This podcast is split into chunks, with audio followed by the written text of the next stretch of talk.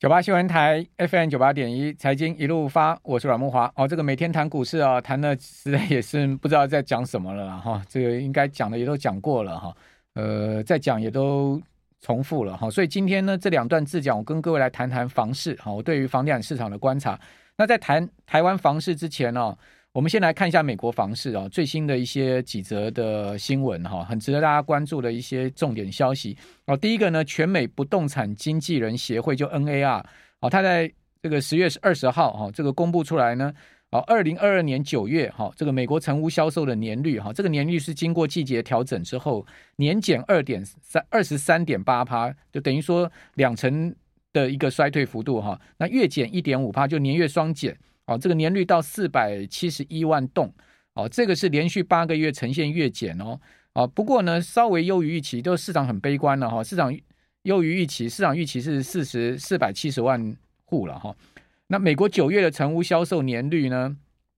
呃，四百七十一万户啊，这创下二零一二年九月以来的最低哦，哈，这个是等于说十年来的最低的一个状况，最低迷的状况。那当然，这个数字有排除啊，二零二零年五月。呃，大疫情流行期间的那个呃的情况，就把它排除掉。那 NAR 的统计显示啊，这个二零二二年九月全美成屋的房价中位数呢是三十八万四千八百块美金。哦，这个较二零二一年九月哦上涨了八点四趴，也就是年比呢有八趴多的一个增幅，是连续一百二十七个月呈现了这个年比上升，创下史上最长纪录。就是说，如果跟去年的房价比的话，还在涨。哦，但是啊，如果你跟今年六月最高的哈这个四十一万三千八百块美金比的话，已经呈现了连续三个月的月减，而且跌很多，从四十一万三千八百块美金已经跌到了三十八万四千块美金了，这个跌幅非常的明显，而且是连续三个月月比房价下跌，代表美国房市啊已经出现问题了哈。哦，不要去看年比，年比是基本上那个是一个呃所谓。落后资讯哦，我们要去看月比哈，包括我们可以看美国的通货膨胀，不管 CPI 或者 PCE，你都要去看月比，不要去看年比哦。月比才是真正可以看出趋势跟方向的哈。好，那另外我们再来看到就是说呢，呃，这个是美国房市在整个不动产经纪人协会的呃最新数字的部分哈。那另外为什么房市会出现连续呃三个月价格大幅的下滑呢？而且成屋销售的情况非常的差呢？哦，创下十年来最低迷的状况，最主要就是因为通膨、房贷上升哈。呃，这个根据美国房贷机构房地美哈，这个 Fedi Mac 啊，他在十月二十号公布出来的数字，哦，截至到十月二十号当周，哦，美国房贷市场的主流的利率呢，就是三十年期的固定利率，好，就是三十年期的 fix 哦 mortgage，平均的利率呢，从前一周的六点九二趴。哦，百分之六点九二上升到百分之六点九四，将近七趴的固定三十年期的利率了。哦，这个是很可怕的一个利率哈。大家可以看到，你买一栋房子哈，你三十年期要绑这个七趴的利息，你怎么支付啊？哦，呃，如果我们以刚刚讲说将近四十万美金一栋房子来计算的话，你扣掉头期款，你剩下全部都要跟银行借钱，然后银行借钱呢要还月息年息七趴，哦，这个真的是。不可思议的高负担，如果这个利率出现在台湾的话，大家台湾房市立立马就崩盘了啦。哦，讲实在就立马崩盘了，是谁能付七八的利率利率啊？这个维持你的房贷哦，这个一千万，你单是利息一年要还银行七十万的利息，给银行七十万的利息，你还没没算本金了。你想想看，七十万扣掉一个月十二，呃，一年十二个月，等于说一个月你的利息要支出六万块。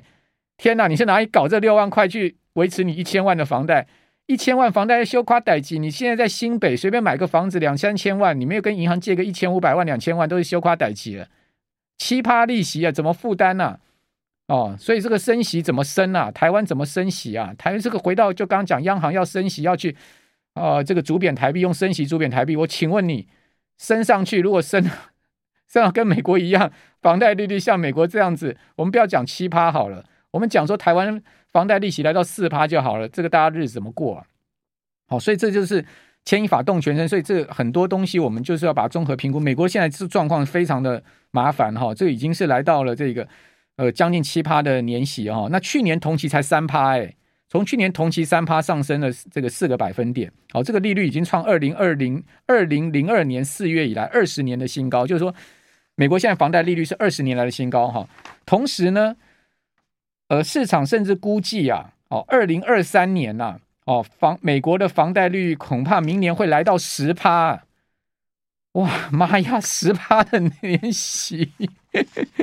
哦，这个呃是 Market Insider 的报道哈，他说呢。呃，二零二二年三月以来，哈，Fed 的升息已经达到十二码了，哈，现现目前已经是这个呃三到三点二五。如果说十一月跟十二月再升六码，今年会升十八码，哦，到今年底哈，这个呃联准会的联邦基金率会来到四点五到四点七五，明年甚至可能升到五趴以上。好，这使得基准利率目标区间呢大幅上升，那通膨还是在四十年高点，根本降不下去。好，所以根据啊这个 CME 的 Fed Watch 啊，哦，十一月升息三码的几率高达。一百趴，好，现在目前十一月三号哈要升息的几率高达一百趴，那十二月的升息幅度呢，也一样是超过百分之五十的几率要升三码，哦，所以在呃如此的这个联准会鹰派升息的情况之下呢，哦，市场估计哈，哦，这个是 有一个 advisor 公司的董事长哈，他估计出来啊，他说呢，三十年期房贷利率很大机会在明年二月可能会上看十趴了，哦，现在七趴嘛。升到十趴，讲讲实在也不夸张嘛，所以美国房市大概就要崩给你看嘛。好，那如果说美国房市真的崩了，股市再崩的话，那还得了？哦，就是说现在目前这个后面的黑天鹅挺多的啦。哦，就是房市也是一个命命悬一线的一个状况，是不是？就美美国现在房市也是在走钢索。那各位想想看哦，美国老百姓最主要资产也就是放在股票跟房房房地产上面。老美很喜欢有自己一栋 house 嘛，就是说。每个美国人的一个梦就是我一定要有一个有院子的、有亚的这样这个前后院好的这样的一个一栋独栋的房子哦。那我呢在里面呃生小孩、结婚啊，一辈子过在那个地方。哦，那美国社区都很漂亮啊，这个前面的草皮都剪得干干净净的哦。草皮没剪，你还会被呃市政府罚钱呢哦。所以 这个不能不剪草皮，那剪草皮也要钱啊哦。如果你请那个老莫阿米狗来剪的话，你还要钱给。付给他了，然后自己的话每每个礼拜还要拿那个推推草机去推的哈，这个老美的生活大概就是这样子哈。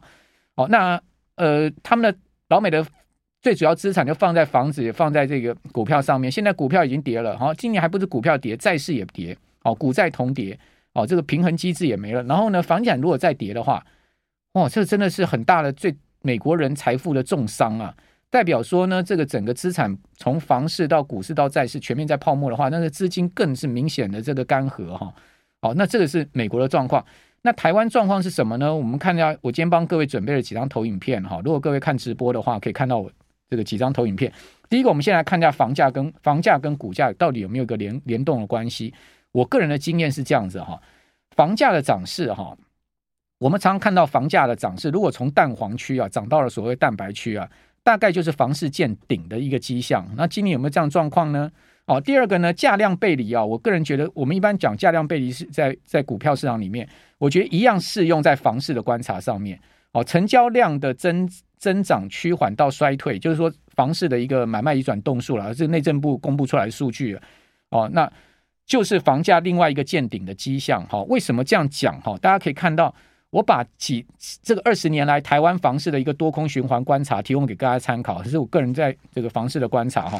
台湾最近二十年来的多空循环呢，主要接轨啊，其实呢是全球宏观景气的循环哦，这个很妙哦。大家想说，哎，台湾房市跟全球宏观景气有什么关系？哎，它就是有绝对的关系。我的观察，它其实台湾房市很敏感的是在接轨全球宏观景气的循环。那这一波房市的大多头啊，就是说到涨到，比如说。呃，去年、今年说涨到台积电到高雄啦、台南啦，哈，这些所谓蛋白区的大涨，哈，哦，这一波的大多头怎么形成呢？它其实是二零一六年到一七年当时的一个景房市景气的谷底，哦，那时候，呃，二零一六一七年的时候，全台房市啊，哦，这个价量见底之后呢，就一路上涨，哦，从北台湾涨到南高雄、南台湾，哦，最近两年甚至涨到了蛋白区的台南啊、高雄的这些地方，我们就过去。啊，台南、高雄的朋友不要骂我说啊，我们叫蛋白啊，不是啊。我的意思是说，相对过去这十二十年，南高南台湾的房价涨幅是落后北台湾嘛，所以从这个北部的看法，就是说，哎，那个呃，说中南部南部了哈，这个房房市是蛋白区，我觉得也不见得客观了，这个是有一点偏见了。不过我们姑且这样讲好了哈。那从成交量观察的部分呢，从二零二一年全台湾买卖移转栋数。哦，这个二零二一年哈、哦，冲到了三十四万八千栋哦，虽然呢创下八年的新高哈、就是说二二零二一年的买卖移转动数，内政部的资料可以去查的哈、哦，这三十万八千栋好、是八年的这个买卖移转动数的新高哈、就是从二零一六年一七年这个量见底之后来的新高，但是跟二零二零年比哦，那个年增幅啊，我们看增幅的话，它只有六点六趴。不如二零二零年当时的这个买卖移转动数的年增幅的八点七六趴，跟二零一九年当时有八趴的增幅。也就是说呢，它虽然创新高，但是它的动能在趋缓。哦，这个呃，听众朋友、观众朋友了解我意思吗？我们有时候在看价量的关系的时候，我们要看动能 （momentum）。哦，也也也许它的量是创新高，但是它的成交的一个这个 momentum 它其实在下降的。哦，你们可以看到，它其实跟一九年、跟二零年比，二零二一年虽然量创新高，但是它的 momentum 是在趋缓。那趋缓之后的情况是怎么样呢？我们这边先进段广告，等一下回来再跟大家报告。九八新闻台 FM 九八点一财经一路发，我是阮慕华。我们的听众朋友跟我们线上的朋友，大家好，有很多老朋友现在上线哈，就也跟大家问好哈。好，那刚刚谈到了，就是说台湾房市的一个所谓上一波的谷底高峰哈。那二零一四年哈，这个房价进入到最高峰哈，我们来观察一下。哦，上坡房价的高峰点是二零一四年啊，就是说，呃，二零一四年见高点之后就往二零一七年一一一六一七往下掉嘛哈。当时啊，这个房市的交易情况哈，也很明显跟这一次我们本坡的这个景气房市的景气循环是有关系，很明显有一个同样的现象哈。二零一四年当时的整个整个交易买卖移转动数也很明显转冷哦，全台买卖移转动数，呃，二零一四年是三十二万八百九十八户哈。那二零一三年呢是三十一万一千八百九十二户，哦，那二零一四年的买卖移转栋数呢，较二零一三年大幅减少十三点七九趴，哦，当时的大环境啊，也是房市走多头走了好几年之后，房价推升到高点，然后买卖双方对价格的认知差距过大之下，哦，就是说卖方就是房东啊，好，卖方啊心态非常高嘛，就我不降价，我这个房市现在目前价格那么好，我为什么要降降价卖给你？那买方呢，当然就无力追价，哦，所以呢，形成房市交易量急缩，哦，那二零一七年呢，房市价量见底，哦，二零一五年呢，美国联准会启动升息循环，哦，同年台股啊，从四月的万点啊，一路崩跌到八月啊，见到七千点出头，这个波段跌了三十趴哦。二零一五年那年，呃，全球股市也是大跌的一年哦，台股波段大跌了三成哈，那二零一五年股市大跌，哦，美国启动升息，全台房市不但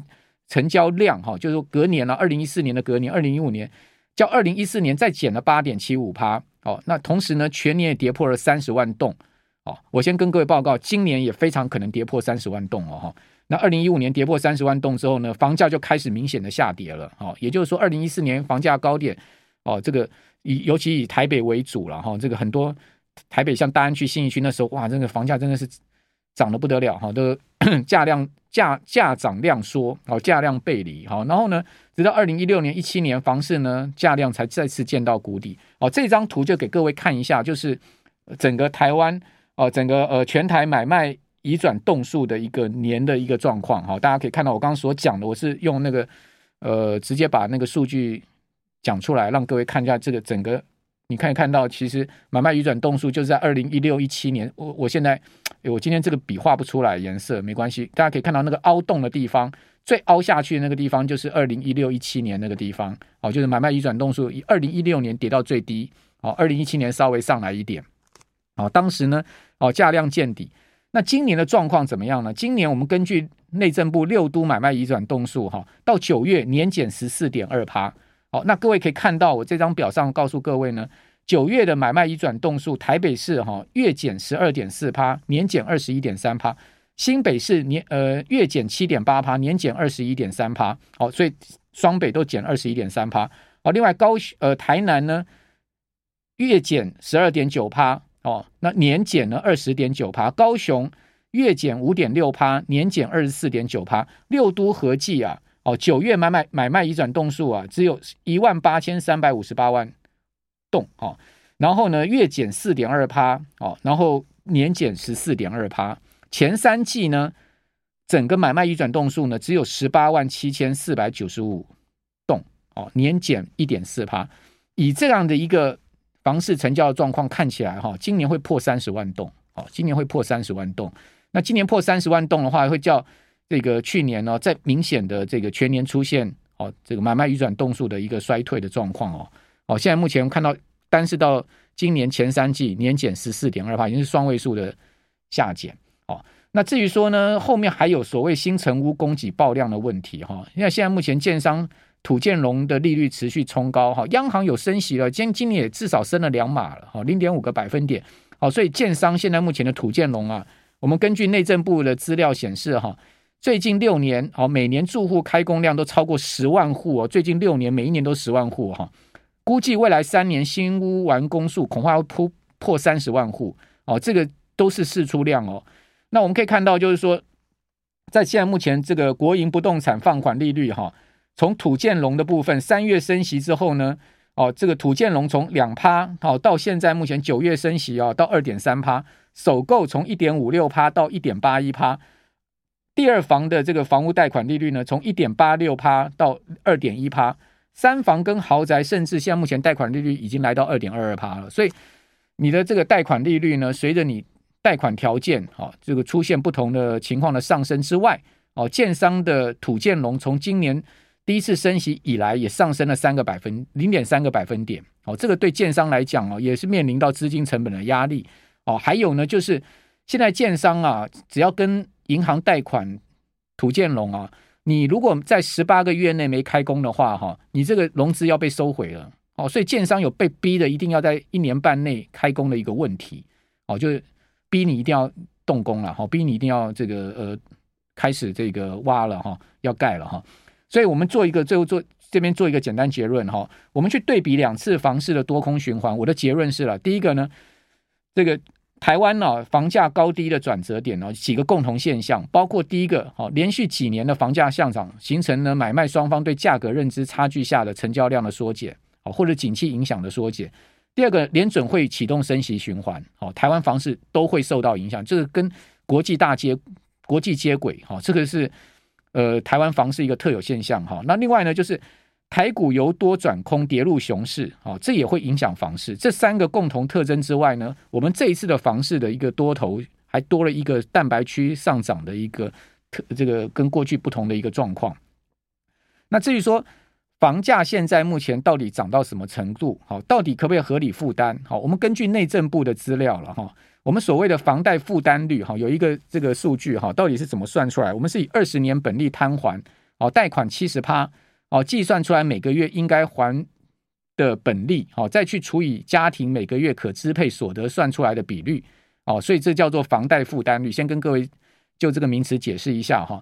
那内政部现在目前的标准是这样子，好，那房贷负担率呢，如果在百分之三十以下是叫做合理可负担了哈。但是现在我跟各位报告啊，南台湾蛋白区房价疯涨之下，现在目前呢，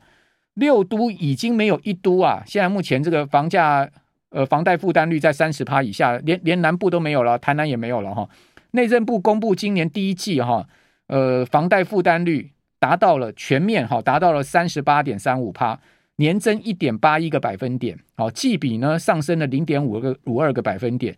这个数据代表什么意义呢？就是说，现在家庭啊，全台啊，家庭啊，可支配所得的将近百分之四十，哦，要拿来还房贷的本金跟利息。四成哦，平均哦，也就是说，你家庭可以花的钱百分之四十要来还还房贷跟本金哦。只要你有这个自有房子，哦，跟银行有贷款，那你想看还有六十趴的钱，六十趴的钱他要去用在什么地方？子女教育要要要要给父母啊，好，然后要吃喝拉撒睡啊，好，还要付车贷，还要出国旅游，还有 Kilikolo，这 这几年没有出国旅游，至少国这个台湾的那个那台湾的那个呃那那那在自己自己自己去玩嘛。反正就是你所有的生活支出，能只剩下四成，这是一个平均的，就剩下六十趴，这是一个平均的情况。哦，那你说房贷能不还吗？房贷不还，银行马上来催缴了，对不对？六个月不不还的话，马上给你法拍了。哦，各地方最高的当然就是台北市哈，台北市现在目前的房贷负担率已经高达六十四点九一趴，将近六十五趴，也就是说在。可支配所得里面哦，台北市人呢、这个天龙国人很可怜的。不要讲天龙国，好像很伟大的名词。我告诉你，天龙国其实很可怜的啦。哦，住台北市的人，真正可支配所得只有三十五趴，哦，可以用来做其他的这个支出，哎，这不是我个人编，是内政部的数据啊。好，大家自己上内政部的网站去查哈。六都最东最低的是桃园三十一点五趴，其余新北市也高达五十一点四五趴，台中高达四十五趴，台南跟高雄三十六点八四趴跟三十五点九趴。所以现在年轻人就说，我干脆盖牌，我不买房子了嘛，我怎么买得起嘛？我今天我这一辈子要把六十。呃，几趴的钱用来还房贷，我干嘛？我过日子过那么辛苦干什么？我干脆就不要买房子，我反正今朝有酒今朝醉了，不是这样吗？尽量把钱花一花了嘛。所以居民住的成本越来越重哈。呃，这个全国的房贷负担率较去年上升了一点八一个百分点，台南跟高雄大增超过五个百分点，哦，显示南台湾的房价大涨之后，呃，居民的住的成本负担也越来越重，哦，这就是台湾的现况，哦，所以。你说利率要升六十五趴的钱已经用来做这个所谓的房房贷跟本金偿还的支出，利率再升，不是逼大家去跳河吗？哦，所以我想这个央行杨金龙总裁有说不出的苦衷啊。哦，讲实在，谁去做央行总裁这个位置也是很难做了。哦，换换人做看看，哦，看你会不会更高明。哦，我们就等着看。好，谢谢大家的观看，我们下礼拜一见。